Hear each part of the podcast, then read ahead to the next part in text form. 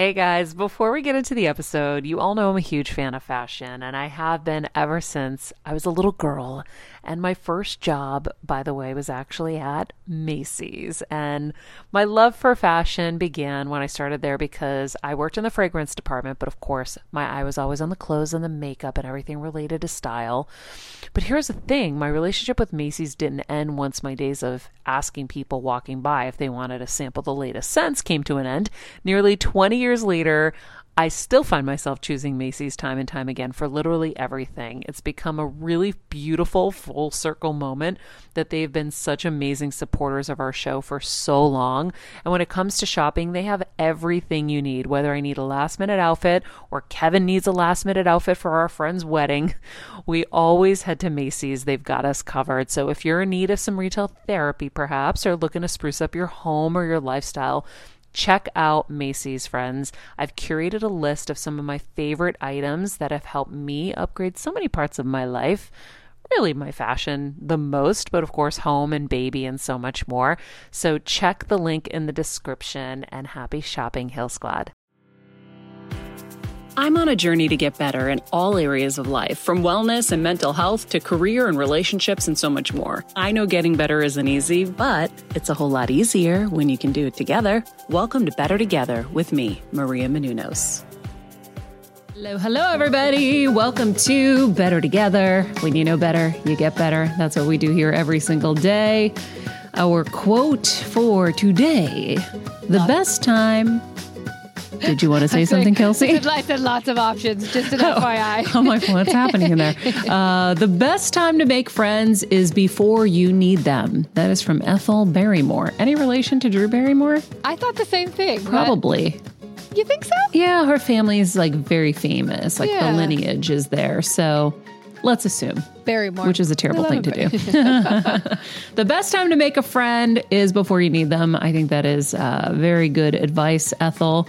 Welcome back, Heal Squad. Happy to be here with you today. We are going to be talking all about how to break up with your friend big topic. Very exciting. We're going to be chatting with my friend Erin Falconer, who's been on the show before. She wrote that book, How to Get Shit Done. How to Get Shit Done. How to Get Shit Done. Now she's teaching you how to get shit done in terms of breaking up with your friends.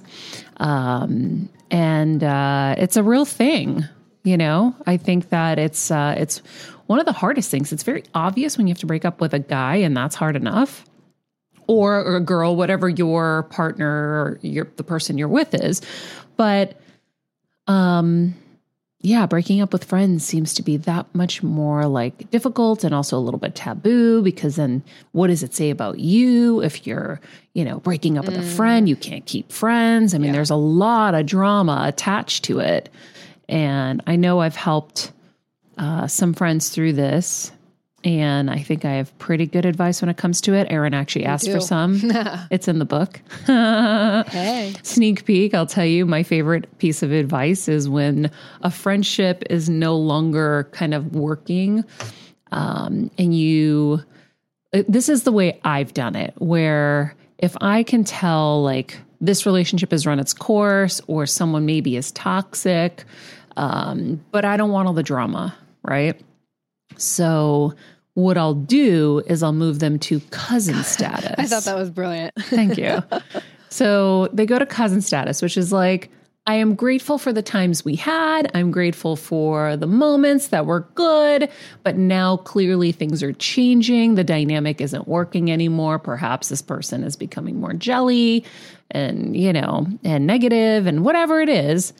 And then they just go to cousin status. Love you from afar. And maybe, maybe I'll invite them to something here or there, like a party, big party where it's like, okay, you know, they're not going to really do any damage. Or maybe I'll see them once in a blue moon. Now, by the way, if you're someone listening to this and I only see you once in a blue moon, doesn't mean you've got a cousin status. It just means I don't Good have caveat. time. Good caveat. But it's true because yeah. sometimes people listen to this and then they assume I'm talking about them. Yeah. It's really hard. you're like, I'm not, I swear. Yeah. Yeah. So, um, so anyhow, yeah, I think cousin status is a great way where it's like some cousins you don't really see, you don't really engage with. And sometimes it's just a distance thing. Sometimes it's you never really got to know them. Yeah.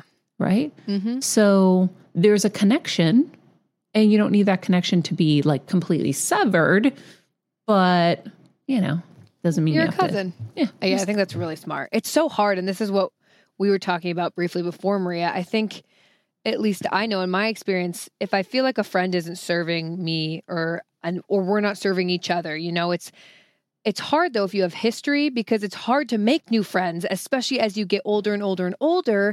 So Mhm. then you just try and salvage it, but then it's like if it's really not serving you and like I said you're not serving each other, what's the point of salvaging it? Then you're just putting in more energy and that Mhm. energy could be going into making new friends. It's just hard. Do you feel at 27 like it's hard to make friends? yeah, I do. In this Really? city, absolutely. Absolutely. Because I don't like I work and then I go home like it's not like I really go out. And even if you go out, it's like you're going to the bars. You don't make friends at bars. So like I'll make friends of friends. Um or like through the show I've made honestly most of my friends recently. Mm-hmm. So I'm so grateful for that. So I, feel like unless you have a place of work where you're making friends, it's hard in a city like this. Mm-hmm. I hear you. Um, I think, yeah, this show really helps me as well because I have incredible people that I'm speaking with every day. Right. So I've made some really great friends through the show. Um, but it's also on you to really make those connections, right? Look, think about, I'll never forget Gabby Bernstein sitting here and she was like, I know we're supposed to be best friends. We're going to be best friends. And I was like, okay. right. But it took her courage to say that when, when you're older, it's a little scary. Like everybody has their established friendships.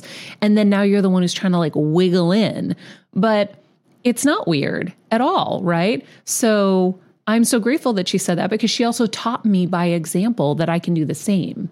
And now I'm teaching all of you by example. If you see somebody that you think is great and maybe like you admire or or you think you guys would click and be great friends, just say it like I think we'd be great friends. And that's it. And if they they reject you, okay, cool. Well, they're going to miss out. and, and I feel like most likely they won't reject you. No. Because you're not going to say that unless you really feel it, you know? Yeah, it's like it's kind of like if someone's giving you the eyes and it's like okay, there's a like a chemistry. I'm talking like in a different kind of way, obviously, like a more you know Relationship. chemistry, like yeah. yeah. that kind of thing. Um, there's an understanding. Okay, I'm looking at you, you're looking at me. So it's the same thing with friends. Like if things are clicking, you can just say that, right? Some, same thing with Erin when she was here. I'm like, oh my god, I feel like we could be really great friends. And I went and met her right after. And timing, it's like don't let a lot of time pass mm. because once you let the time pass, then it's so gone. That moment's kind of gone. So you got to like jump in there with, you know, Yeah. with that kind of aggressiveness. You know, Marie Forleo, one of my my new friends, it was the same thing. She was coming into town. I was like, "Let's do this. Come over. We're gonna get together." Blah blah blah. And and she was the same way. She's like, "I really feel like we would be great friends." So I've been learning from other people that Yeah. that's kind of like a thing. So I share that with all of you.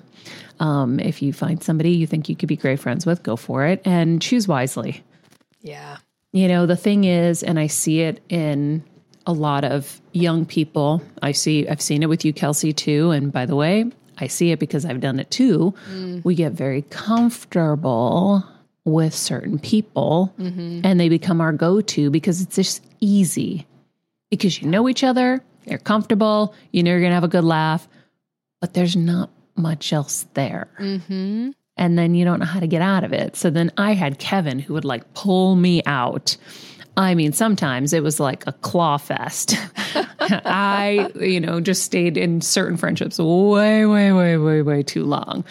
Um, but you know, I think it's going to be really cool. I want to, I want to get Erin in here because there are so many different kinds of friends, and I thought that was really cool. And then the toxic friendship description blew me away because I started realizing, oh, I have one of those. I didn't realize that that would be defined as toxic. Ooh. And then I read this and I go, oh, she toxic. She toxic. Oh shit. Well, I, I I know it because I feel bad. I don't feel good when I'm with this person most of the time. Mm. I can have a moment, but it's like an alcoholic. It's like, oh, they're na- nasty like the whole time, and then they're good to you once, and you're like, oh, amazing, thanks. I love them. yeah, Yikes. Oh, I'm excited to get into it. Yeah. I just like that this is like a blue a blueprint. Like I'll keep this book and I'll refer back to it. You Mm-hmm. know, like the homework she gives you. I just think it's I think it's really really cool and with the variety of friendships, I'm excited to get into that with her because that's something that obviously it like it makes sense, but I don't really think about it. You don't want all the same people with all the same like viewpoints. You Yep. want a variety. Yeah. So I'm Mm-hmm. excited to hear. All right, Your we're going to take a break, Heal Squad. When we come back, Erin Falconer. Hey, Heal Squad and Better Together fam. It's been a tough year, but we hear from so many of you just how much our content is helping you heal and get better, and it makes us feel so good. Our team works so hard to deliver this life changing content, and a lot of you guys ask, how can I have a bigger role in our Heal Squad community, or how can I do my part to help Better Together continue to uplift even more people? First of all, thank you for that sentiment, and we're so grateful for this community. If you could help us by giving us a five star rating and a comment on Apple Podcasts, that's amazing. Second, you could join the Better Together with Maria Menounos Instagram page. Third, you could share the show with a friend in need. And finally, for as little as $10 a month, please join our Patreon to get monthly live heal events with world class healers, ad free episodes of our show, and even weekly bonus episodes exclusive to Patreon. Getting better isn't easy, but it is a whole lot better when we can do it together. We love and appreciate and are so grateful for all of you. Erin Falconer is the author of How to Get Shit Done and now How to Break Up with Your Friends. She's a digital entrepreneur, the editor in chief and co owner of Pick the Brain, one of the most trusted self improvement communities online. She was named one of the top digital entrepreneurs in LA, damn, by LA Confidential, and she's one of the top seven women changing the digital landscape for good by Refinery 21 by Refinery 29. She's a friend, incredibly inspiring woman. Heal Squad, welcome Erin Falconer. Hi. Hi. I'm so excited that we get to talk in person finally. I know, I know. This is so nice. So, how to break up with a friend. How do you go from how to get you done to how to break up with a friend? Well, you know what? It's funny because as I was looking to do the follow up uh, of how to get shit done, which is, you know, very rooted in female productivity and exploring that landscape, I was going in a bunch of different directions and kind of spinning my wheels. I kind of got into an idea or two and I was like, oh, this is it, this is it. Nothing was really sticking. And then, you know, five months after starting, I woke up at like six in the morning, kind of half awake, half asleep, and this statement uh, or question or whatever, how to break up with your friends, just kind of was in my mind. And I was like, what's that all about? Couldn't stop thinking about it all day long. It kind of kept coming back to me. And, you know, a couple of days later, this thing is still in my head. I'm like, what, what, what is this? It won't leave me alone. And as I started to reflect then on my own friendships and where I was in, you know, my life with my own friendships, um, I started to think about how much energy I was spending on, um, you know, being irritated or less than fulfilled and kind of just like bothered by certain people, but not really knowing why and not really doing anything about it. Um, and then when I looked at other friendships that I was really drawn to and still very invested in, I was like, wow, they give me so much energy. And yet these other relationships I feel like are taking so much energy. So when I got right down to it, I was like, actually, even though it doesn't feel linear, I think there's a really a direct connection between taking stock and being intentional and active in your friends, in your friendships. Um, and if you're not, um, if they're not giving you energy, they're taking energy. And so I think there's a through line to productivity. Um, although it's not obvious, it's it's really meaningful. Well, what I loved about the book is you also have a lot of science behind everything. And I think you also talked about, I'm trying to get back to the connection between how to get shit done. But, you know, you were talking about in your early days when you were doing Leaf TV and you were so busy, the first thing you would cancel Right. was your friends Right. uh, you would cancel on your friends or you would pray they would cancel on you. And I was like highlighting that part of the book. I'm like, that was me. I would be so excited when people Right. Canceled like, on me. yes. Yes. I don't And have to be so the bad guy here. It was the first time I heard anybody else say that. Right. I felt like such a shit for Yeah. thinking like that sometimes. But, you know, when you're so overwhelmed and overstretched, Mm-hmm. you know, you think of what's absolutely necessary. Right.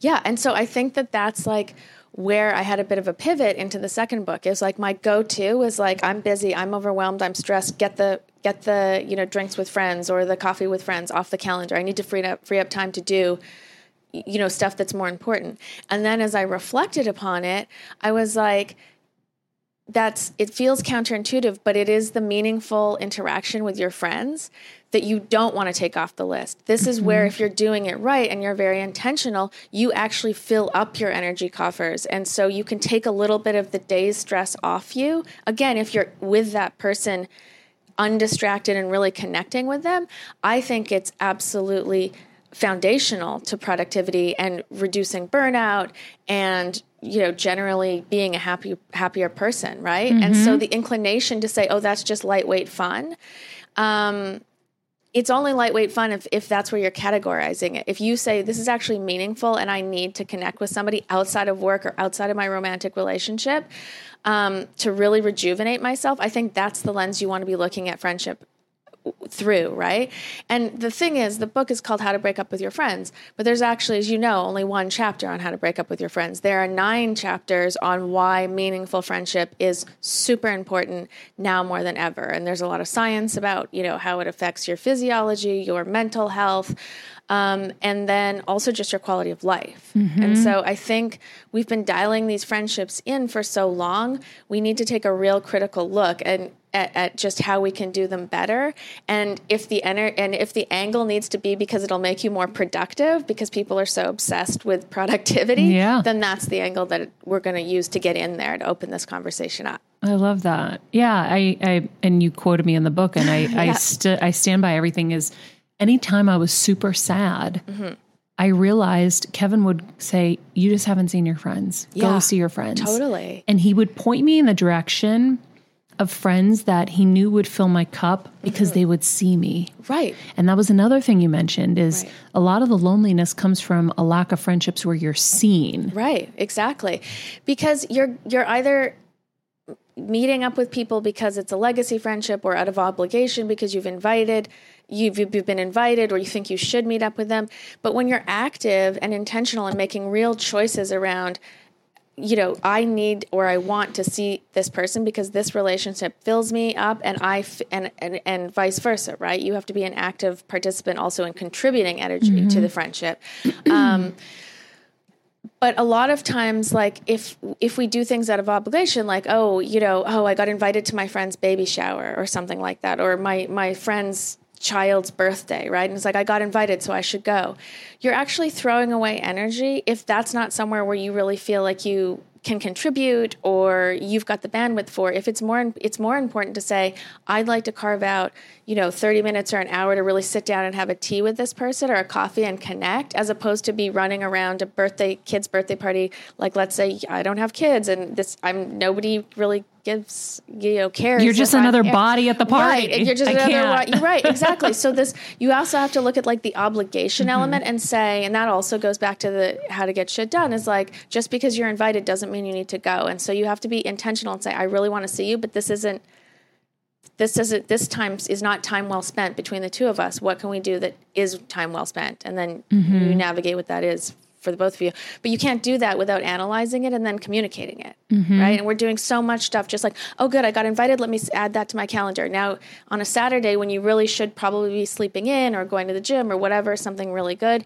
you're standing at a three year old's birthday party going, Oh, what am I doing here? Yeah. Or the baby shower where you have to watch a million gifts open. Opened. Like this Can a, we please end that tradition? It right. is insane. And embarrassing. It's the worst. It's so embarrassing. oh, I love it. Oh my you know? God. Ugh. And then it's like it's so awkward for people who are like, you know, are they gonna like my oh, gift? Oh, and then uh, gift comparisons oh. and all it is like pulling That's, my eyelids yeah. Mm-hmm. off my eyes. Right. I just can't stab me with a fork right. in them. Like I just, I. Could, you couldn't ask me to do anything worse. I hate it. right. And I know someone's probably listening like anything worse, but it's, it's true. I really dislike it. I just do. Right. I would never put, it was like the wedding stuff. Like I always tell people, you know, um, I, if we were going to have a wedding, I was going to make it a party where people could come in their flip flops and right. just not have to do the whole buy a new outfit, make right. it all the the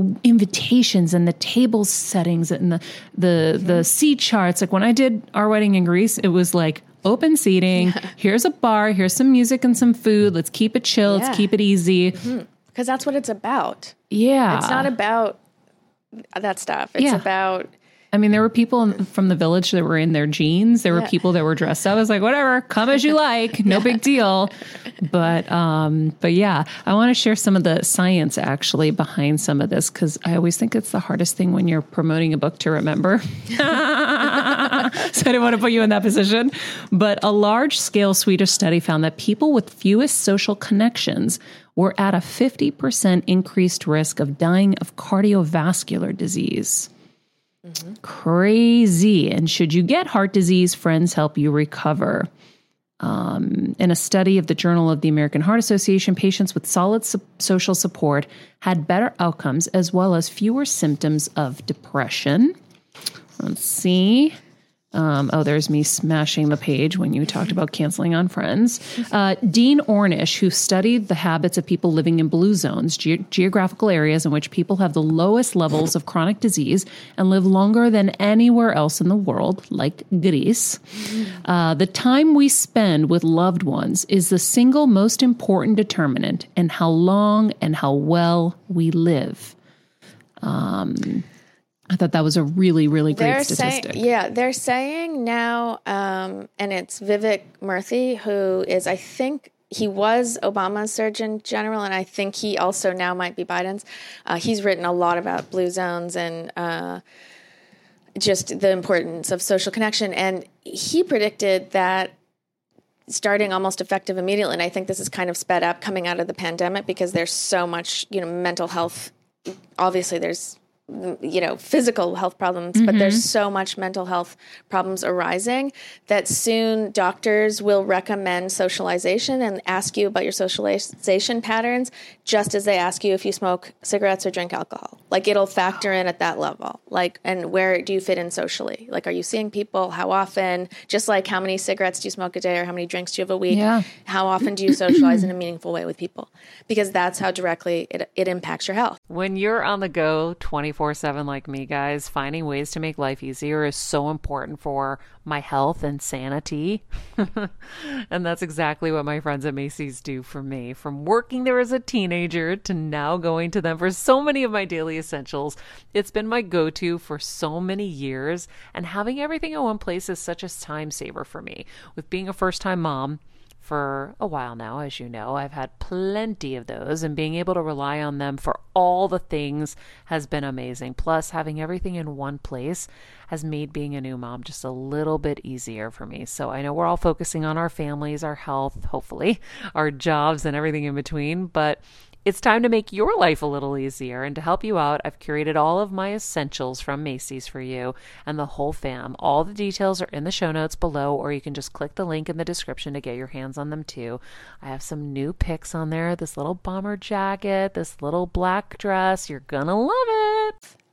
What's up, Heal Squad? You guys know how hard we work here every day to bring you this show, and we are so excited to announce our newest partner, Macy's. I used to work for Macy's for years, by the way, as a fragrance spritzer. Shop there my whole life and still do. And if you've been listening lately, you know my word for the new year is active. But when I looked at my gear, it did not make me want to move. So I'm revamping my athletic wardrobe at Macy's.com backslash better together. It was all old, uninspiring stuff. And now I'm adding a few new pieces and I'm giddy to get active. So they've got so many great brands to choose from. But here's my favorite part I'm curating a special list for you and me. Just go to Macy's.com backslash better together and check out what I've handpicked in athletic wear and other items that I'm excited about because they have everything you need, not just for a wardrobe refresh, but for every life category. So trust me, it's all cool stuff that you need to get better and be better from desktop, smartphone sanitizer cases to cozy winter PJs and more. P.S. I'll be adding to it constantly, and I hope it will help you with any ideas for you and your home or even just gifts. Kev's Valentine's Day present is in there, so shh, don't tell him. Help support the show by using our link, Macy's.com backslash better together. If you're going to make any purchases with Macy's, it helps us so much in keeping the lights on, as you know. Thank you as always for your support, friends. We love you, and we're grateful for Macy's that they saw our authentic connection and came on board. We are better together. I know. I experienced Yeah. it. You experienced yeah, it, totally, right? absolutely. I mean, when you didn't get to see your friends, how did Oh. you feel? Well, this is the funny thing. So I went down that rabbit hole. I started, you know, putting the pitch together for the book. I went out and I I sold this title February twenty third, which is three weeks before the pandemic started. I and I thought this obviously this this uh, topic was important then. I could not have predicted what was literally just around the corner. And as everybody knows, unfortunately, you know, we went into quarantine, and all of those friendships were immediately kind of ripped out of our lives. We had our immediate family only, and that was it, basically, right? And so. I remember in those early days, there was like, you know, when we realized, okay, this isn't like going to be a three day thing. This feels like it might be terrible and be like a month. Yeah. Hilarious. Um, anyways, uh, when we realized that this was kind of around to stay, I got this like kind of onslaught, and I'm sure you guys did too, with with these Zoom happy hours. Like, I never people- got invited to a Zoom happy hour. Isn't that All my funny? f- what? All my friends were like, different groups were like, we've got to connect on Zoom and da da da.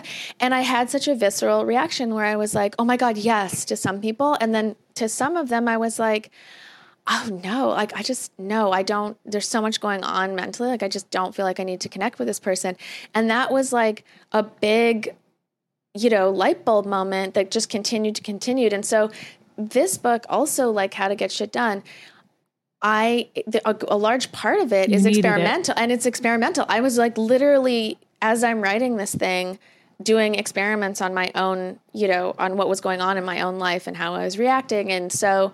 Um, yeah, I mean, a, a lot of it is, you know, informational, and then there's a real experiential part of it um, as I was writing it because real time going through that pandemic, it was like crazy. Yeah. It's so wild to know that you got that download. Yeah, And it was obvious that you were the one chosen to do this Yeah. at that time Yeah. because because it was important. right. So you know, cool. I- I talk a lot about it in the first book about, you know, I, and I think I say it like it's incumbent upon everybody to find their hot shower. And what I mean by that is how often have you met up with a friend or been with a colleague and somebody comes in with a really good idea and they're like, oh my God, I had this amazing idea. And they tell you and you go, oh, like, that's great. How did you think of that? And they're like, I don't know. I was just in the shower this morning and it, it hit to it, you know, it came to mm-hmm. me. And I was like, that's absolutely not a coincidence because this is often the only time most people have the, you know, that two minutes or three minutes when they're in, Alone. alone. Will warm water's hitting their face, they're massaging their head, they're not really thinking about anything. And what happens? Boom, something, an idea, and the vo- your internal voice comes up. And so, whether that's meditation or baths or taking long walks device free, you have to be able to find 15 to 20 minutes a day every single day to reduce the chaos to allow the answers to come mm-hmm. from within and then start to recognize them when they do. And so when this idea came up how to break up with your friends and I, I was in that not asleep asleep not thinking of anything again you know boom this idea comes up and it just wouldn't leave me. But if you have a lot of chaos in your life and you are not living intentionally, you're going to miss those signs and signals all day long, every day. And they're there for everybody. I don't care who you are. So find your hot shower and make it happen every day. I love that. Find your hot shower. I was doing that with my mom where I would get those downloads on what to do next to her, with her. I was like, God, what do I do next? I'm scared. Yeah. And then the download would Yeah. come and I would go in that direction Yeah. and it would work. And I was like, my God, this is unbelievable. I have like a direct connect. This is crazy. But you have time. It's open. It's open. And you yeah. hear it. Prayer, yeah, any kind of prayer is also a meditate. It's a form of meditation, Mm-hmm. right? It is literally just calm and peace, trying to access something in yourself, or you know, you know, spiritually, however you want to phrase it. But prayer is a great um, is a great way to just reduce chaos and allow whatever needs to come shine through you shine. Mm-hmm. That's the only way to do it, and only you can do it. Nobody can do that for you. Yep. So So when you realized that you were getting these happy hours, we'll get to the fact that I didn't get invited to I them later. mean, I'm shocked. Um, yeah. Uh, I, did. believe I did you. one. I did one drinking Zoom with my best friend Alyssa when my uncle died. Okay. That night, we zoomed together. I was super sad. Yeah. And we zoomed together and we had a glass of wine because he loved wine. Right. So I did it for him. But I was like, oh, maybe I should have been doing these. Like the whole Zoom get together. Oh, I was so turned off by it because I did terrible. Easter like that. Right. And when you have a Greek family, we're very loud. Right. And you can't hear each other when you're in the room. Forget on Zoom. So it was a very frustrating situation. Um, but yeah, very interesting. Well, that's the thing for me because I have a total a visceral reaction, negative reaction to a Zoom happy hour as well. So the fact that I like even contemplated it with some people was like, like in That's how much you shining light- I was like, okay, I really like this person because I'm contemplating doing this ridiculous thing. And frankly, when I did it, I didn't have a good time, and it's not because of the other people. I was like, this is so weird. I'm Yeah. sitting in my office. It's dark. I'm hiding from my son. We're drinking. I'm like, oh God, no, this is so lame. I'm not into it. But it speaks volumes about the way I felt about Yeah. those people that I was, you know, doing it. So my question is, you're having this like real life, real time, real life experience Yeah. where you're realizing, oh, I really don't want to Zoom with them. Right. So in the process of writing this book, Mm-hmm. did you break up with friends? Yeah, um, I needed to get I needed to get clear so that I, as opposed to just being like, oh, I'm irritated and like dropping it. I was like, I'm irritated. Why? What's going on here? Because in theory, this is one of my friends.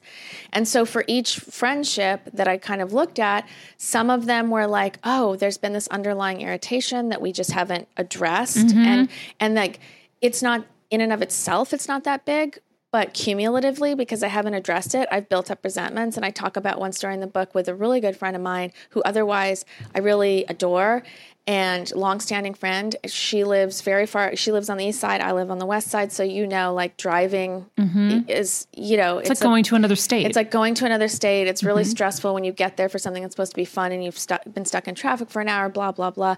And so, but I noticed that she was chronically late. And every every time, even when she was coming to visit me, which was super rare, and also I was the one that was mostly driving to see her. She'd always come up with excuses, and and I'd be like, "Oh, okay, I'll drive." And so, but it was just the thing about like being late, and I, I she'd arrive every time and have like some fantastic story about why she was late. So then like we're hanging out for an hour, but like the first 20 minutes is like I'm having to indulge her listening to this story that I could not possibly care less about. I hate right? hearing the late story. Right. I'm like, but we both live in the same city Yeah. and somehow like anyways.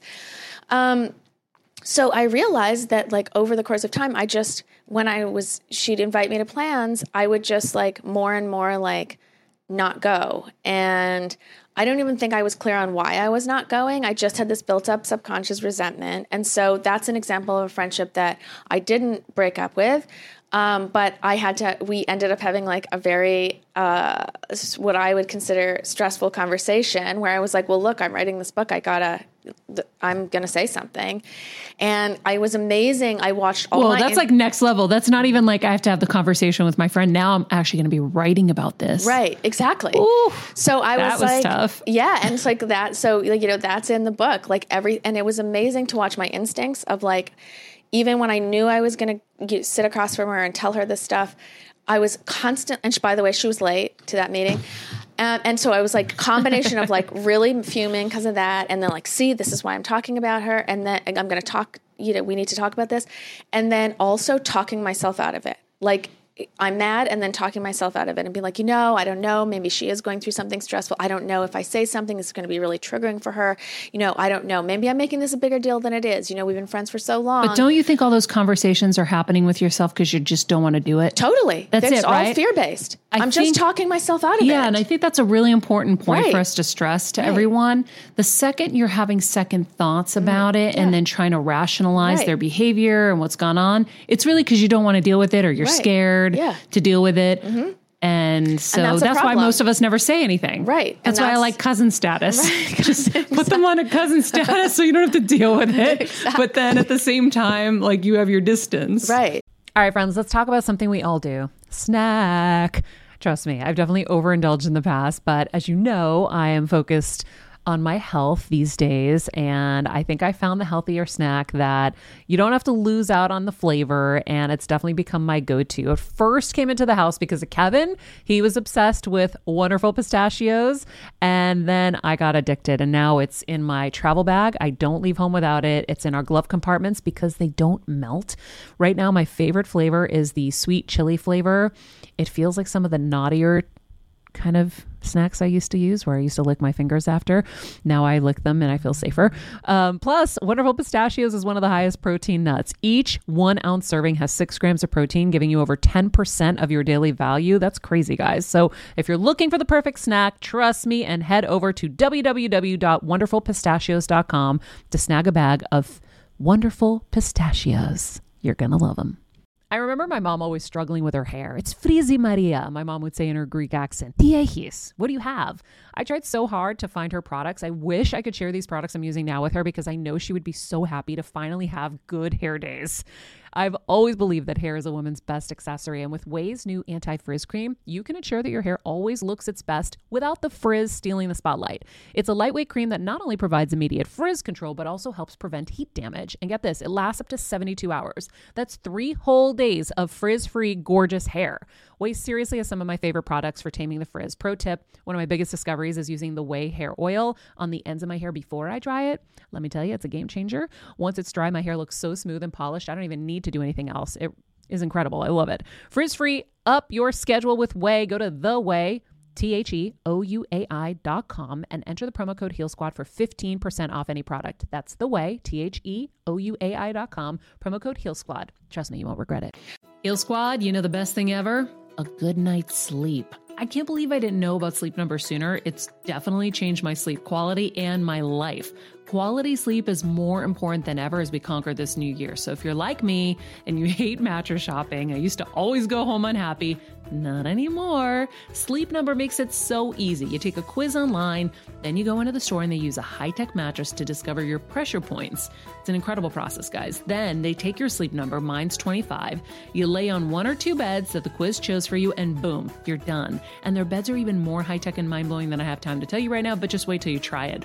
My bed also is temperature balancing and has a foot heater which is perfect for these cooler months. Trust me, do not go anywhere else ever for a mattress. Discover special offers right now for a limited time at your local Sleep Number store or sleepnumber.com backslash better. Sleep Number, proven quality sleep is life changing sleep.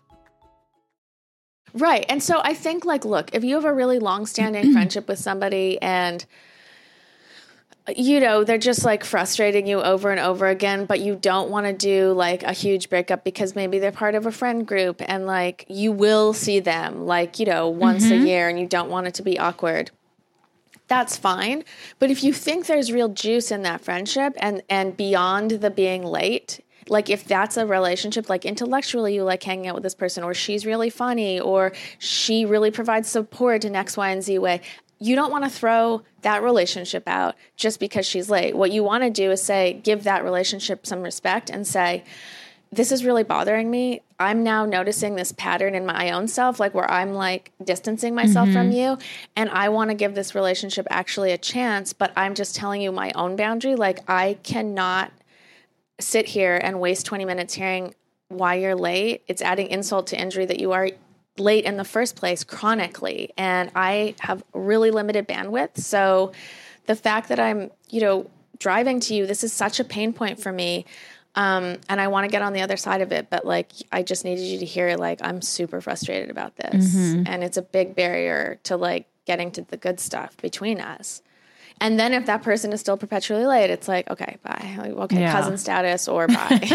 or or bye, you know? Yeah. But I think that just also getting you, what you're doing is holding a lot of negative energy subconsciously, right? So mm-hmm. just being able to like, I need to offload this. I don't need to carry this right now. Like, it might be scary and or you know you feel like it's going to be oh what an energy drag like i don't want to deal with this but actually when you rid yourself of that negative energy mm-hmm. you know these things that have been building up all, it's amazing how light you feel the next day and it's like whoa whoa something shifted and yeah. that's where you want to be emotionally and also from a productivity standpoint. Like that's how your wheels can be spinning like at full speed and in the direction you want to go. Otherwise, it's frenetic energy that you can't quite get a hold on. Yeah, I think it kind of goes back to kind of learning how to stand up for yourself, which is something we're not all Right. really good at or we're all trying to get to. Right. And like I have a friend who is a long-standing friend who's just so fucking difficult. Excuse my language everybody. Sorry for the F-bomb, but it really really warranted it if you knew. And just and then what's crazy is I'm reading the book, which is friggin' amazing by the way. Let me find this page. Oh, here we go. Toxic friends.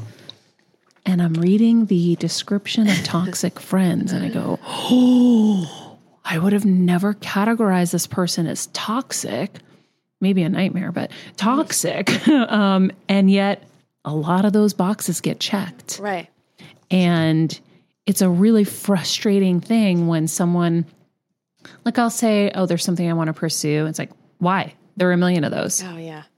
Or just, or loves benefiting from me, but then loves putting me down too. Right. Yeah, I would say that you need to look at that. And you're like, uh, uh, but then again, the battle is this person was great to me, horrible to everyone around me. Um, um, but you know, so it's like a struggle. So then you're just like, okay, I'll just distance. Right.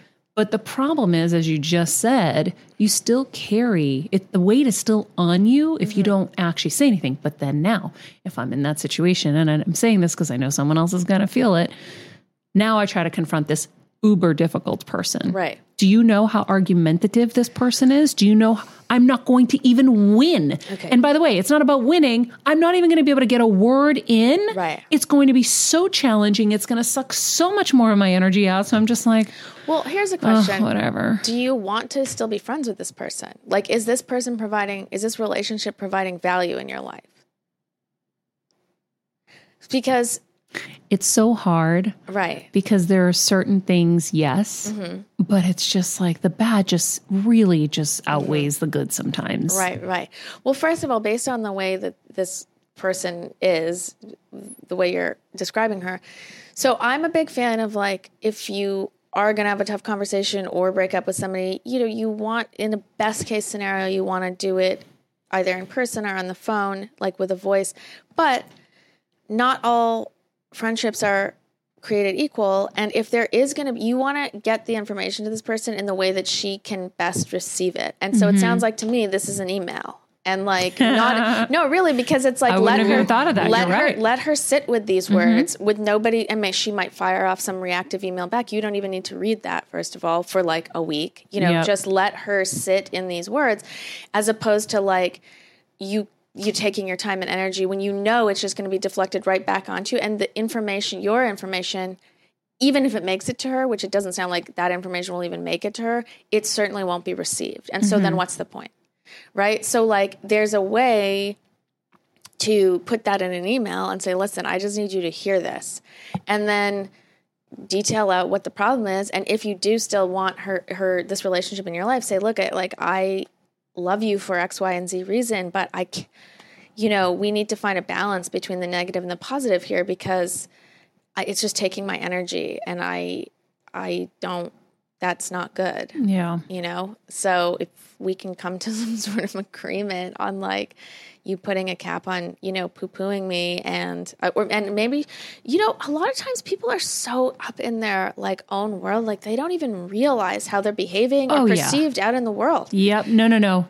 Absolutely It's no self awareness. right and so like But by the way, that's everybody. right There's so little self awareness. Right. All you do is watch walking contradictions, or, or at least I do. right. Walking Saying- contradictions all saying day. this, doing 90 Day that. Fiance recently. I'm watching 90 Day Fiance, and the girl full on says she has secrets she's keeping from the guy because she's afraid he wouldn't have wanted to be with her. Right. One was uh, that she had been married before, and this is a, a very devout Muslim guy who does not want to marry somebody who's been married before, Okay. apparently, whatever.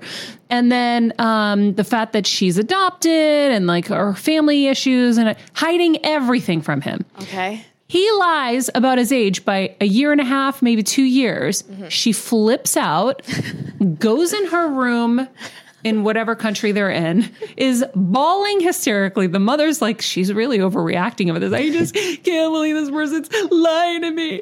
And I just, I've gone through so much in my life and everyone takes advantage of me and he can't even, he won't even tell me truths and this and that. And I'm like, oh my God. No. Oh my God.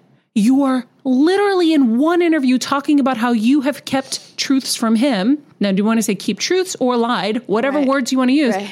And you're hanging the guy for lying to you about his age.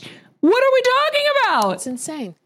But then I have, so then back to the friends thing. I have mm-hmm. another friend who I've distanced myself from who is, want to talk about late? Just cancels every time Yeah. always excited to schedule the plan. Cancel. When I say, if I show you the text thread, you guys would actually start crying laughing because you would think, wow, this is so pathetic. Cancel, cancel, Yeah. cancel, cancel, cancel. And then is now actively trying to make plans. I go, why would I ever do that? Yeah. Yeah. Have a little self awareness. Go back and look at your behavior. I know, just look at the text chain. Yeah, no, totally. And I think that's one of the things, like, again, going back to, uh, you know, we were talking about at the beginning, where it's like you have to, I think, to make these relationships really work for you, just like a romantic relationship, you have to commit to it. And that doesn't mean you commit to seeing them every day. Whatever the mm-hmm. rhythm is right between the two of you are, you figure that out, right? And you measure expectations and make sure you're on the same page. But you have to make a commitment. If this person is not committing to this relationship, I got news for you. There's no relationship. Yep. And the thing is, all that's doing is providing irritation to you and also at least subconsciously being like, whoa, like what's going on? Trying to figure out what is going on here because it's weird. As you said, she's excited to see you and then like, and probably, and by the way, it has nothing to do with you. This is No. a woman that's got a, like No. doesn't have a grasp on probably what's does this on with in her life. everyone in her life and is wondering why she's probably lonely. Right. no plans. I don't know. the thing about it is you know um when you look at like the kind of modern therapeutic landscape um there's individual therapy there's couples therapy there's uh family therapy but there's no therapy for friends right and what and why that matters is that there's no kind of language around conflict.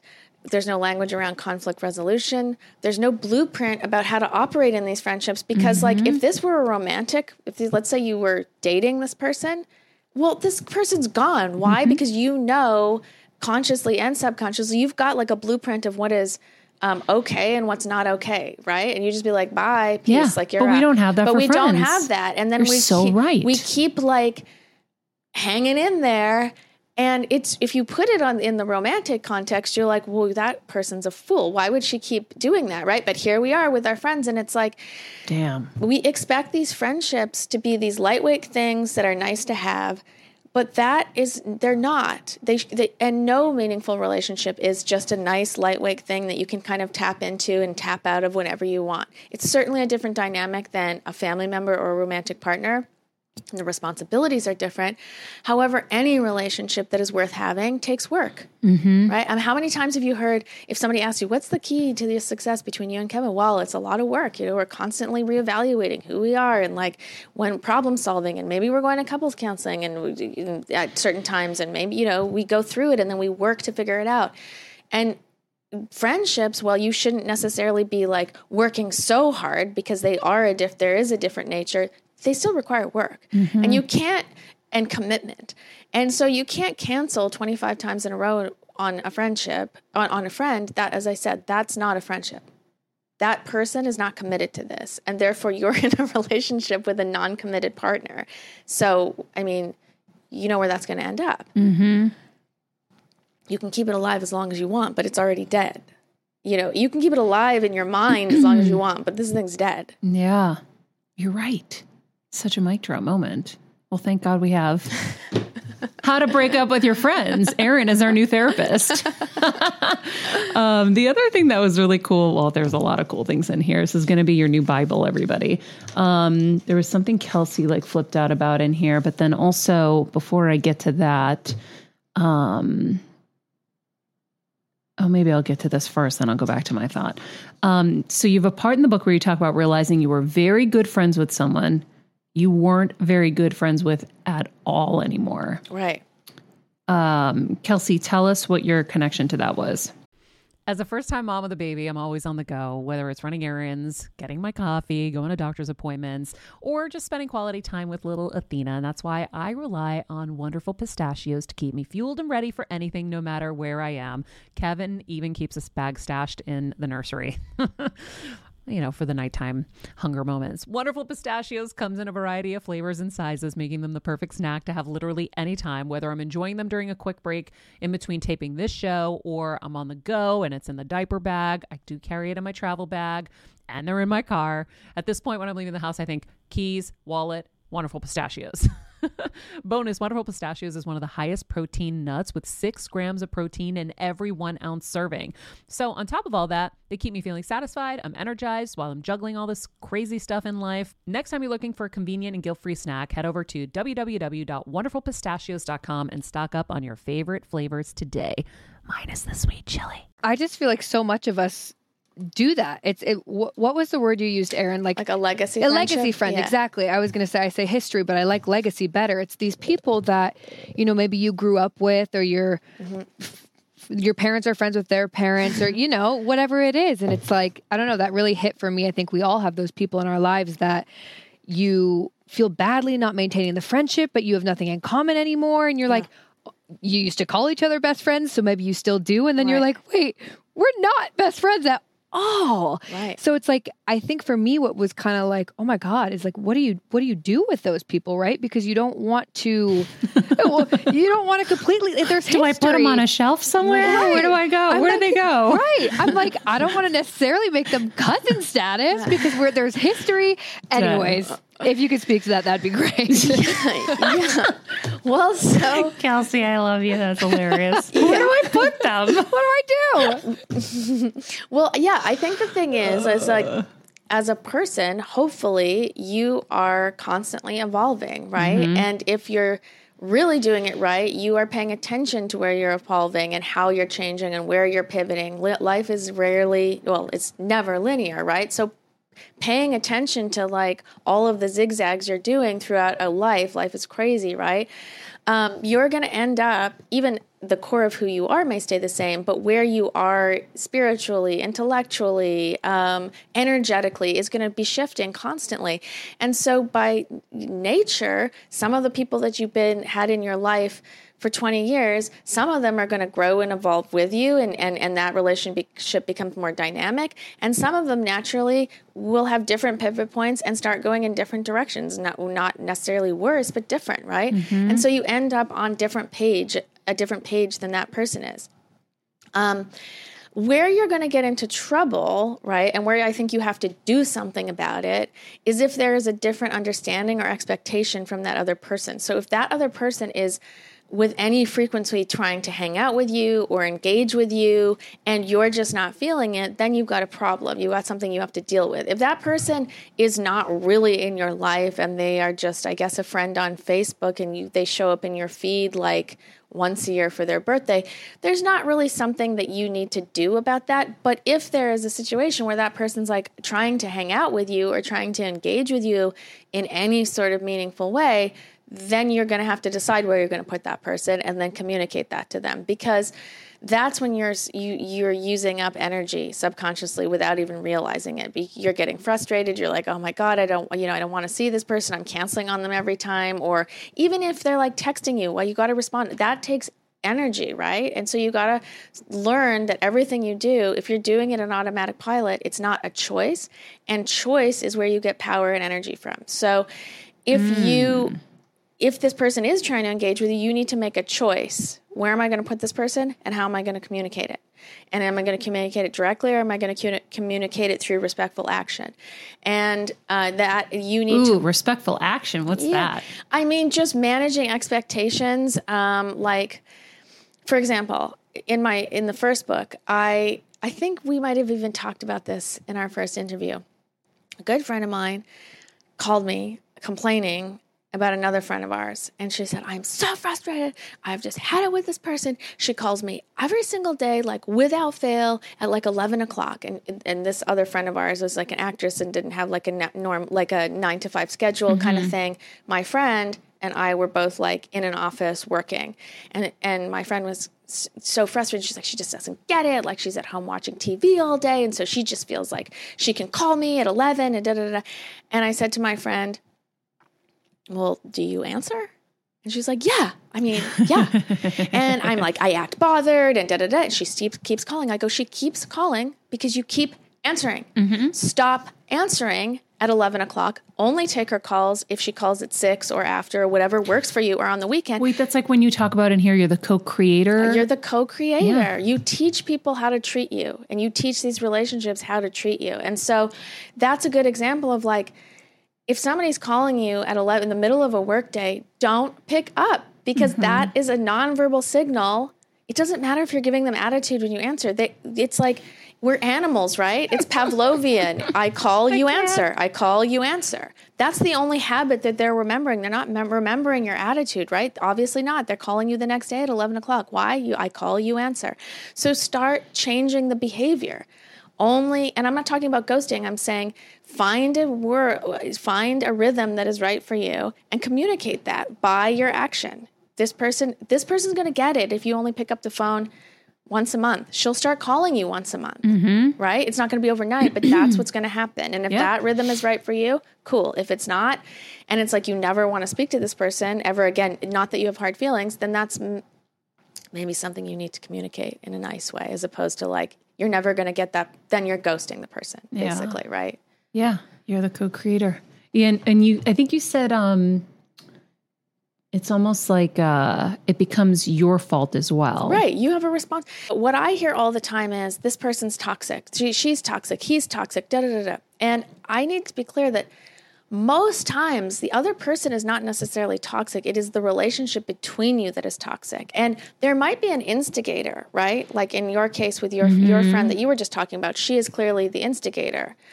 but your acceptance of her behavior mm-hmm. your act of choice to keep engaging is what fuels it yep. and that person might be out in the world and having other relationships that are di- different like that that do work right but so it's the relationship that is the problem, not the other person, in the sense that you are co creating what is happening here, either by being, you know, the aggressor or allowing the aggressor to keep giving them oxygen in this relationship. And so when you understand your responsibility, then you understand your personal power, right? And again, that's what you that's what we want to be doing. Mm-hmm. So it's great teachable moments even when these relationships need to end and I talk about a personal story that I had in the book where where I was I would have and I did for years even after I ended this friendship talked about this person as a toxic person. And while I do think she was certainly unbalanced in certain ways I really looked. She was she is she was the type of person. I don't know if you guys like have know anybody like this that she's always has drama in her life. Like she's either getting fired or her boyfriend's kicked her out or like she needs to take her dog to like get five thousand dollars surgery and she doesn't have any money. You know, like one of those people that just it feels like they can't quite ever get it together.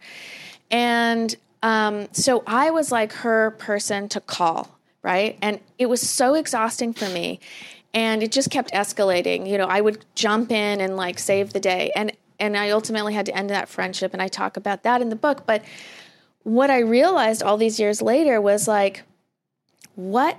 So i just dismissed this. Like this is a crazy person. She's a toxic person right the thing is, that was a missed opportunity because if I really looked at it and I did all these years later, what was my role in this? What why did I need to be in this? Why did I need to have this hero complex mm. despite it taking all my energy, right? And I, I I'd wake up the next day after like some crazy thing that I needed to like bail her out of and I'd be like exhausted and I'd text her and I'd be like, "You okay?" and she'd be like, "What? Yeah, I'm just having coffee. Like, what's up?" And I'm like, "What? what?" Like literally it was like a five alarm fire that I was like all night like oh my god I can't believe it. and she's just like yeah yeah no cool what's up? You know and I'm just so it's like a vampire. it's like a vampire right? And so what in me though needed to be in this? Mm-hmm. what part of my ego or self-esteem was this feel was was this fueling? What significance were you getting from that hero moment? That's right. That's super good information to have if you want to be working on yourself right? And and try and minimize like leaning into those parts of myself that needs that kind of gratification Mm-hmm. because it's a lose lose you know i actually in the end got nothing out of it except a headache and then like a super awkward you know dramatic ending with this person when none of that needs like i, d- I don't want to repeat that it's Yeah. it, the thing is if you don't learn from it you're apt to repeat these things Mm-hmm. so yeah Such good perspective. Yeah, it's I think um, when you talk about auditing friendships, it's really important Yeah. because how you feel when you're around the person mm-hmm. is so important to kind of identify if this Right. is toxic or or what kind of friendship it is. Like I'm thinking, you know, there's there are friends that I feel like I can totally be me and shine. yeah And then there are friends that I'm muted and very like mm-hmm. in my turtle shell and mm-hmm. and or and then there are friends who I want to have a conversation and their heads are on swivels. totally Who's who's coming in, who's around, who mm-hmm. and it's like, wait, are we friends? I don't Right. even understand. Yeah. Because if we're friends, like we should like maybe want to have a conversation. yeah it's so it's so funny because I feel like that's a very LA thing, though. I don't know if other people's heads are on I swivels, think they are. but No, they are. It could be everywhere because no they are if you're with your girlfriends media. and they're looking for guys, then their heads are on swivels, not paying attention to you. Maybe it's like, no, and it's just also like they all, everybody always has a device like sewn into their hand. Even if I'm like I'm talking to you, and it's like they nuts. might not be looking at who's coming in, but they're looking at what's she posting, what's she posting, Mm-hmm. and it's like they're distracted and they're not yeah, they're not you know sharing their full energy with you. And the the auditing part of this is so i think important because we culturally are and i think i talked to kelsey about this we are like obsessed with understanding every single calorie we put in our mouth. We're wearing watches that tell us every single step we take.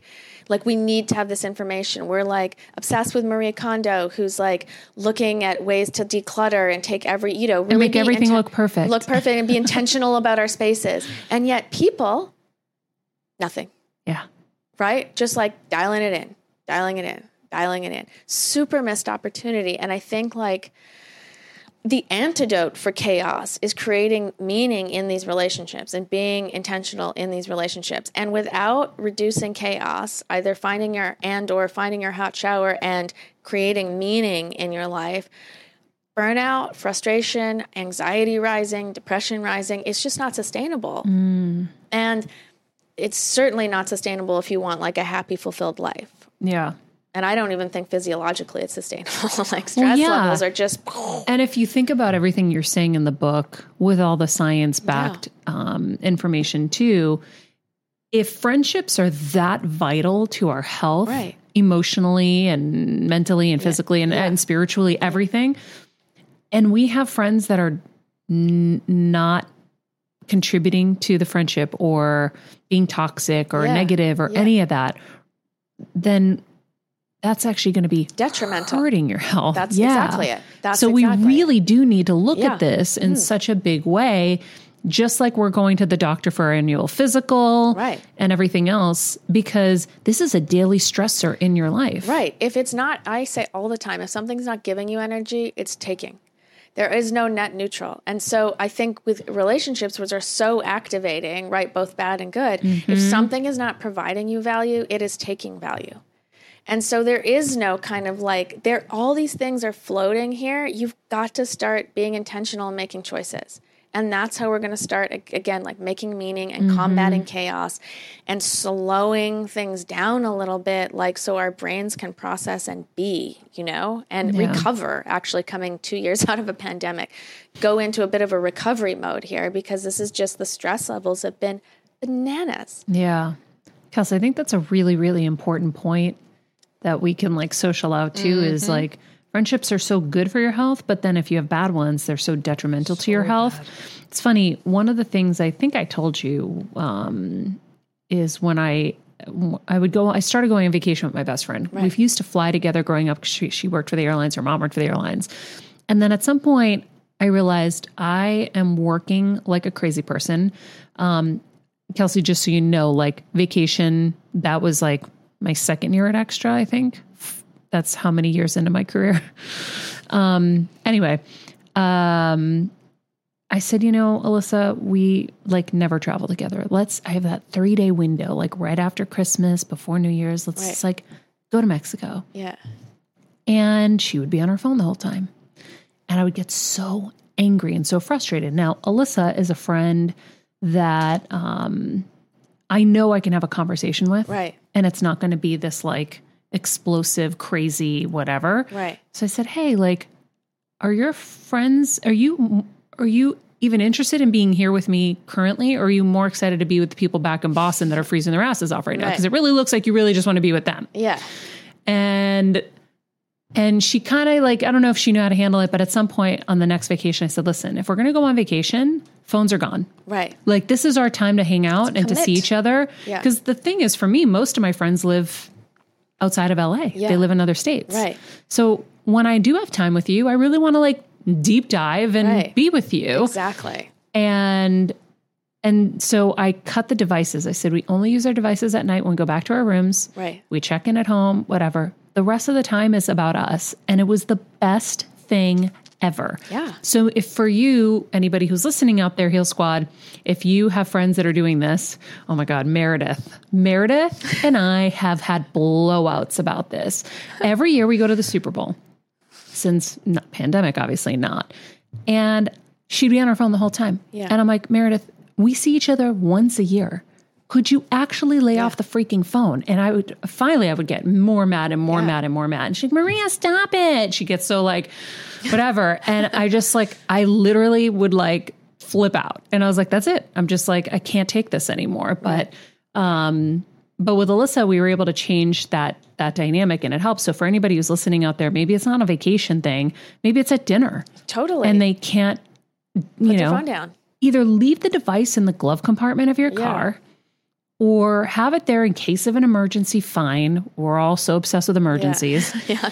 What did we do 15 years ago or 20 Exactly. years? I don't know what ever happened. It's amazing we survived as a, spe- a, a species because Yeah. everybody was always like, but what if I get the call? I'm like, I don't know. Yeah. What call? You're Yeah. kind of manifesting something negative to happen right now. exactly so if i'm at dinner and my phone isn't in the glove compartment or in my purse i have it face down Yeah. Face down. That's just etiquette. that's it Etiquette and not in your hand. again the question is do you want to be at this dinner or do you want to be on the phone with everyone who's not at the friggin' dinner Yeah.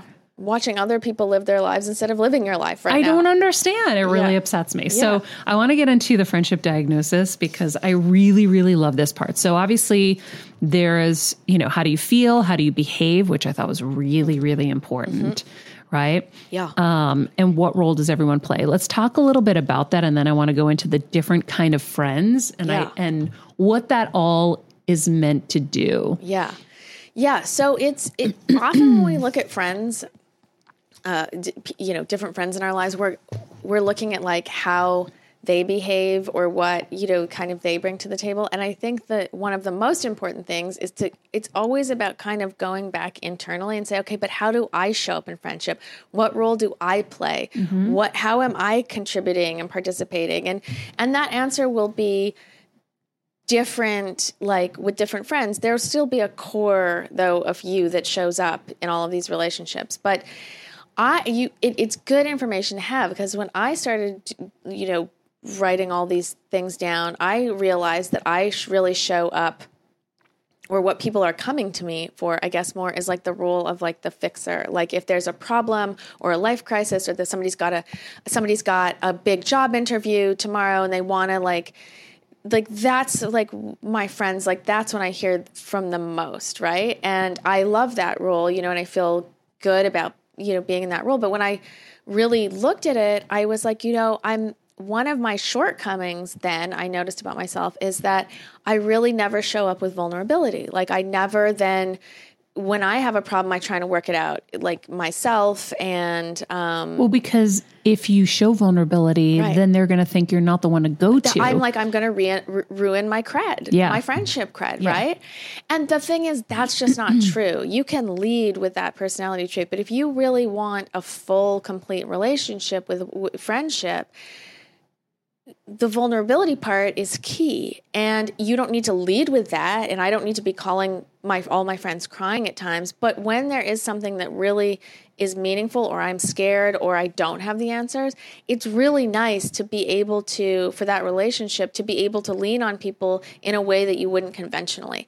I think one of the things that i think are the most kind of impactful about friendship and we talked about this little a, a, little earlier is this idea that you you co-create who you are. Friendships, you not only do you mold a friendship, a friendship molds you and it brings out parts of yourself that otherwise would not be discovered. And so I think when you limit it to a very narrow um, like lens, right? You are only discovering yourself in that you know reciprocally in a very limited way. And what you want to do is kind of open up the aperture. Again you're not leading with something which isn't definitely you but leaning into the parts of yourself which you're afraid to show afraid to share because that's where the kind of richness that's where the dynamic element of a friendship can really help you evolve as an individual, not mm-hmm. just the mm-hmm. friendship, but what can it do for you? And so these things are all kind of magical opportunities for self exploration. And so understanding the roles, understanding like, are you the nurturer? Are you the fun friend? Are you the fixer? Are you mm-hmm. the whatever?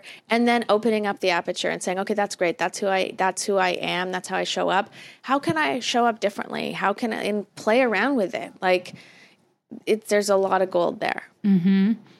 Um, I liked reading about the different kinds of friends, mm-hmm. and also I'm pretty sure I read something here about you know sometimes we'll think that each one of our friends is supposed to be like the wheel of all of these things. Everything. Yeah. And they're not going to be. That's right. And then yeah. getting information about like what that person is bringing to the relationship for you is so important because we do think like you're a friend, so you should fulfill all my needs. And that's just not true. Not everybody, you know, mm-hmm. alchemically, they're not going to resonate with you on all things, right? And so we get so disappointed and bummed out when somebody isn't there for us in a way that maybe they're not capable and that's okay. What are they are what are they capable of? Yep. Lean into that because that's the richness in the dynamic between the two of you. And to that point, do you know the um, psychotherapist Esther Perel? Have you okay, so she is like you got to follow her. She's yeah. she's amazing. She's Chelsea, got, and she's got an amazing podcast. She she specializes in couples therapy, and she's got an amazing podcast called Where Should We Begin. And she sees couples on this podcast. Anyways, she's brilliant. But she has been talking about like well, at least I've tuned into her talking about this for like maybe the last six months, a year, talking about the importance of friendship because these days romantic partners have become everything. Yes. No, Kevin's the everything. Business, they're the business yep. partner. We're not just talking about yoga, we're doing it together. Yep. We're like raising the kids, we're making the lunches. I know everything about every single one of my husband's coworkers. He knows everything about this takes all of the magic, all of the mystery out and think of the weight that has, right? And if you look at relationships, you know, and I'm not saying this was a perfect world, but if you looked in like, you know, the 50s or 60s, the man went to work, the woman stayed at home, and I'm not saying that's that is not what I'm advocating for at all, but when you look at it from relationally, that guy went out and did his thing, the woman did her thing. When they yeah. came back together, they weren't talking about what happened all day long. They were like, let's have a martini and, yeah. you know, talk about social plans or have friends over and we'll have, you know, a dinner and we'll sit around the table and talk and stuff.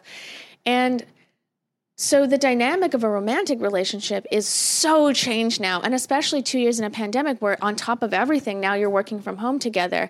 This is bananas. And so the importance of finding friends yeah. and saying, this is this is what this friend can fulfill for me and I for her. This is what this friend, so that it takes just at the very least something off of the romantic relationship. So, like, mm-hmm. it can breathe and do its thing and like the magic that it's supposed to, as opposed to like, every, I know every single thing about every single thing about every single thing that you do all day long.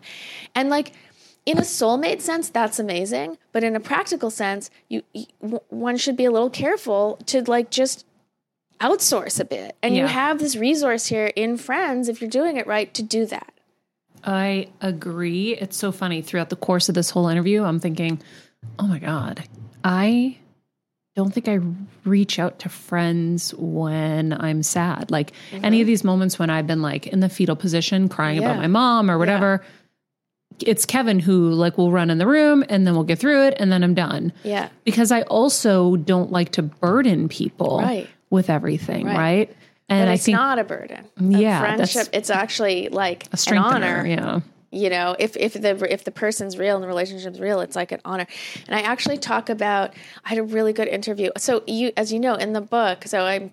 It's me talking most of it, but I chose ten vignettes. I interviewed ten women about their friendship stories. And I interviewed this journalist, an LA Times journalist, Lin- Lindsay Sharp, whose um, daughter was born with a very rare and terminal disease, and so she went through hell. The mitochondrial yes, thing. yes, yeah. yes. So she went, she and continues to in a you know it's her her absolute joy, but it's also I can't even imagine, right?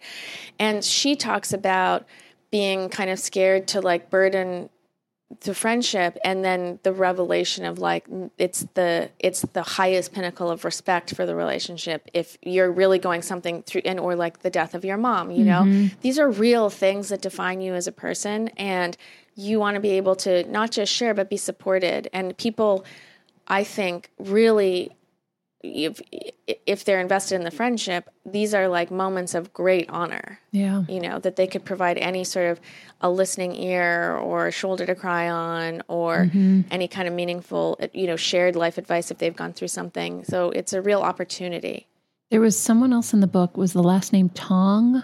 Sasha tong yeah Tong. yeah Where she talked about how she's like the superhero cape girl. Right. And then Yes. people weren't there for her in return. right she get she went through this crazy thing where- Explain that because I thought, I mean, I connected with that because I had to realize that I'm really good at putting my superhero cape on. Yeah. Kevin and I both are. right But then when people don't do that for you, you're like confused. just be like what happened and it took me a minute to realize that that's just our superpower. We're really good in crisis. Right. Other people aren't. Right, exactly. And so Sasha Tong, she is um, a co-host for a really popular um, uh, podcast out of Canada. And she has she does it with her friend, and she they the two of them have a really tight group of friends, and her role within that group is kind of like the the superhero, you know, kind of like ultimate fixer. Like when something's going wrong, so that she was that for that group. She is that for that group of friends, and then um, and this is a really long-standing f- group of friends. And uh, a couple of years ago, she woke up one morning and had no vision.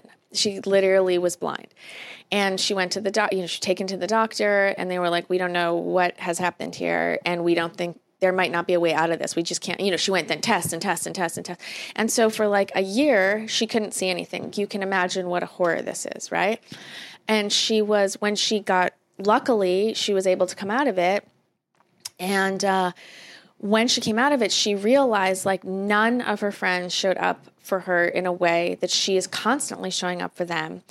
And so she was so bummed up, uh, bummed out, and so upset, and so depressed, and just really like less than angry. She was like kind of devastated, right? And then she brought it up to one of her friends, and her friend was shocked, and she was like, "I'm so sorry. I didn't you didn't ask for help. I didn't I I mean, I guess I should have known, but mm-hmm. and so Sasha was like, I was still really angry and like, how could you not have known? Or really upset, like, how could you not have known? But also, that's right. I show up this way. I never once showed vulnerability. I never came to a cry for help, like had a breakdown with one of them.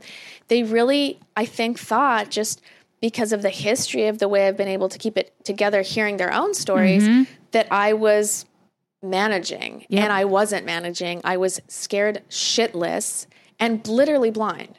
Unreal. you know, imagine how that, you know, sh- shapes your world like overnight. And so like yeah, it is important to understand like how you show up. It's also important to communicate. Like when things aren't when people aren't like showing up for you, yes, they could be just being really shitty or maybe they've just like mm-hmm. You maybe they need to hear it and will automatically jump in and be like, "My god, you know, thank Yeah. you for telling me and here I am."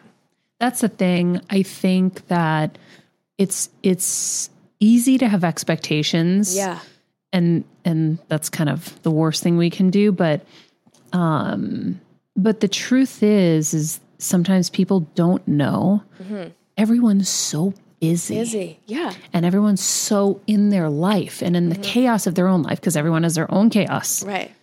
and so it's hard unless it's hard to think that someone can just read minds and be there which by the way i've expected people to read minds sometimes Right. and I'm looking back and I'm like, shit, I shouldn't have done that because, you know, yes, it would look very obvious that Right. I was suffering. Right, right. I'm suffering. I don't know. Be nice if you said, "Hey, let me take you out for a drink Yeah, and sure. relieve you of your pain." Right. Didn't happen. Um, but although me and Alyssa did go. we got wa- wasted. It was really nice. Um, but uh, but I think that you know it's, it's if we can just remember that everyone's so overwhelmed in their own shit, Right. That you do have to be more clear. Right. It just sucks when you feel like you have to say something. Right, It's yeah. really hard. Yeah. Like, Yeah, it doesn't feel good that you have to say something. and how do you say it? yeah. How do you say, "Hey guys, I'm really suffering right now. Like, will you take me out?" Yeah. Well, I mean, I Which is sad because when you hear, so this is what bothered me when I'd hear of like people. Um, this is what made me, made me want to move to Nashville. My friend was visiting me. My parents both had COVID. My they were just released to me, and and I'm now their nurse, and it was a friggin' shit show. And she said, you know, my friend, she was pregnant. She just had a baby, and like all the friends there put together this Meal on Wheels program to help her. And I'm like, Meal on Wheels? Yeah. She had a great thing happen. I'm dying here. Yeah. But people just assume she has money. She's Yeah. good. Right. And it's like it wasn't even about the money. Right. My head was falling off my own body. I couldn't, if I tried, Put figured out how to order food. Right. Anything. If Kelsey wasn't here, I would have literally just died. right. And and it was because she was physically here. She got to see the physical needs. You Right. might not have known if you weren't physically here either. Right. But you know, you're just kind of shocked. Where is everybody? Where is everybody? Or when they're like, "Oh, if we were there, we'd be able to help," and I'm like, "Y- "You can't just throw a couple cookies in a in a box and ship them to me. I know you're making Christmas cookies. Just the thought, just Yeah. to make me feel like I'm I'm Totally. supported." Totally. But people can't get out of their own way. Everyone's Right. so busy doing their own thing. So you have to just, I say all of that just to paint the picture so you know, like, I've equally been disappointed. And now I'm realizing I can't expect that of anybody unless you have the courage to just say, I need help. Yeah.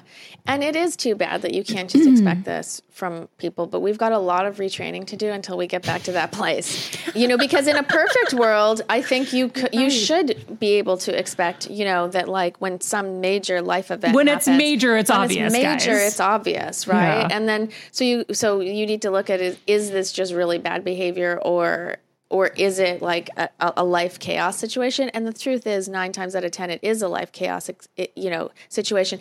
That to me is still not a good enough excuse, and that's why we got you got to find your hot shower and reduce the chaos every single day. What am I mm-hmm. doing to reduce the chaos in my mind so I can not just show up for other people, but show up for myself. Because if you're not showing up for other people, you know, a lot of times you're not showing up for yourself, Yeah. and obviously that's a massive problem. Yeah.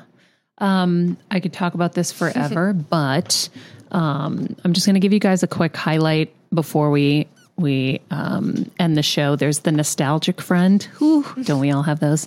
The nurturing friend, the creative friend. Honey, I hope you're listening to this. Um, Kevin's really starting to lean into the people that will foster his creativity and encourage his creativity.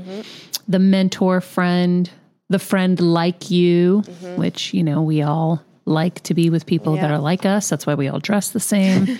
I was glad that you put that in there because I, I laugh about that. The friend who's not like you, I think is so important.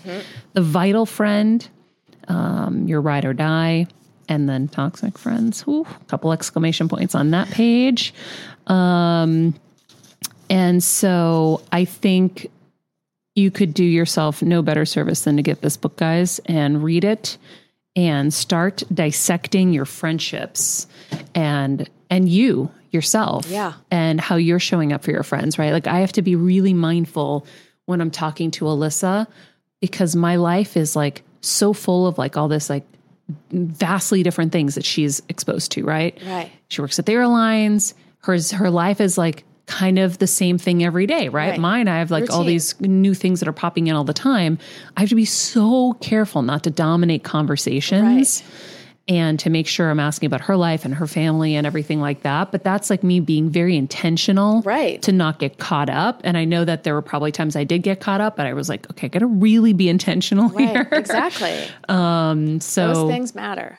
Auditing yourself and everyone around you is really important. And as we said, very important to your health. So, on that note, I'm taking Erin to lunch. Yay. and I'm so excited. It only took us an entire pandemic to get back together. We got together right when the pandemic started. And I remember you were writing this book. So here we are. Um, and we'll probably have to have a part two because there's just so much more. But in the meantime, Heal Squad, we love you. Um, if you haven't hit subscribe, hit it now so you don't miss a great interview. Um, and uh, don't forget to leave a comment on Apple Podcasts. Kelsey will put a link to that in the summary of this episode. Again, the book is called How to Break Up with Your Friends Find Meaning, Connection, and Boundaries in Modern Friendships by Erin Falconer. Great cover, by the way. Thank you. Um, and I love all the colors. uh, in the meantime, be nice people, make good choices, and be present. Hey, Heal Squad. We have been on quite the journey together, and we're hearing from so many of you just how much this show is helping you heal and get better, and it makes us feel so good. We love, love, love it, and we just ask that you don't keep it to yourself. Spread the message and share the show or your favorite episode with your friends. And if you want to help us even more, you can leave us a five star rating and a comment on Apple Podcasts or Spotify and follow us on Instagram at Heal Squad. You can also DM us anytime because we love connecting with you. And finally, you can also join us on Patreon for our monthly live heal events with world class healers and ad free episodes exclusive only to Patreon and our Super Heal Squad for as little as $10 a month. So go to patreon.com backslash heal squad to join. Getting better isn't easy, friends, but as I say all the time, it's a whole lot easier if we can do it together. We love you all so much, and we love doing this thing called life with you.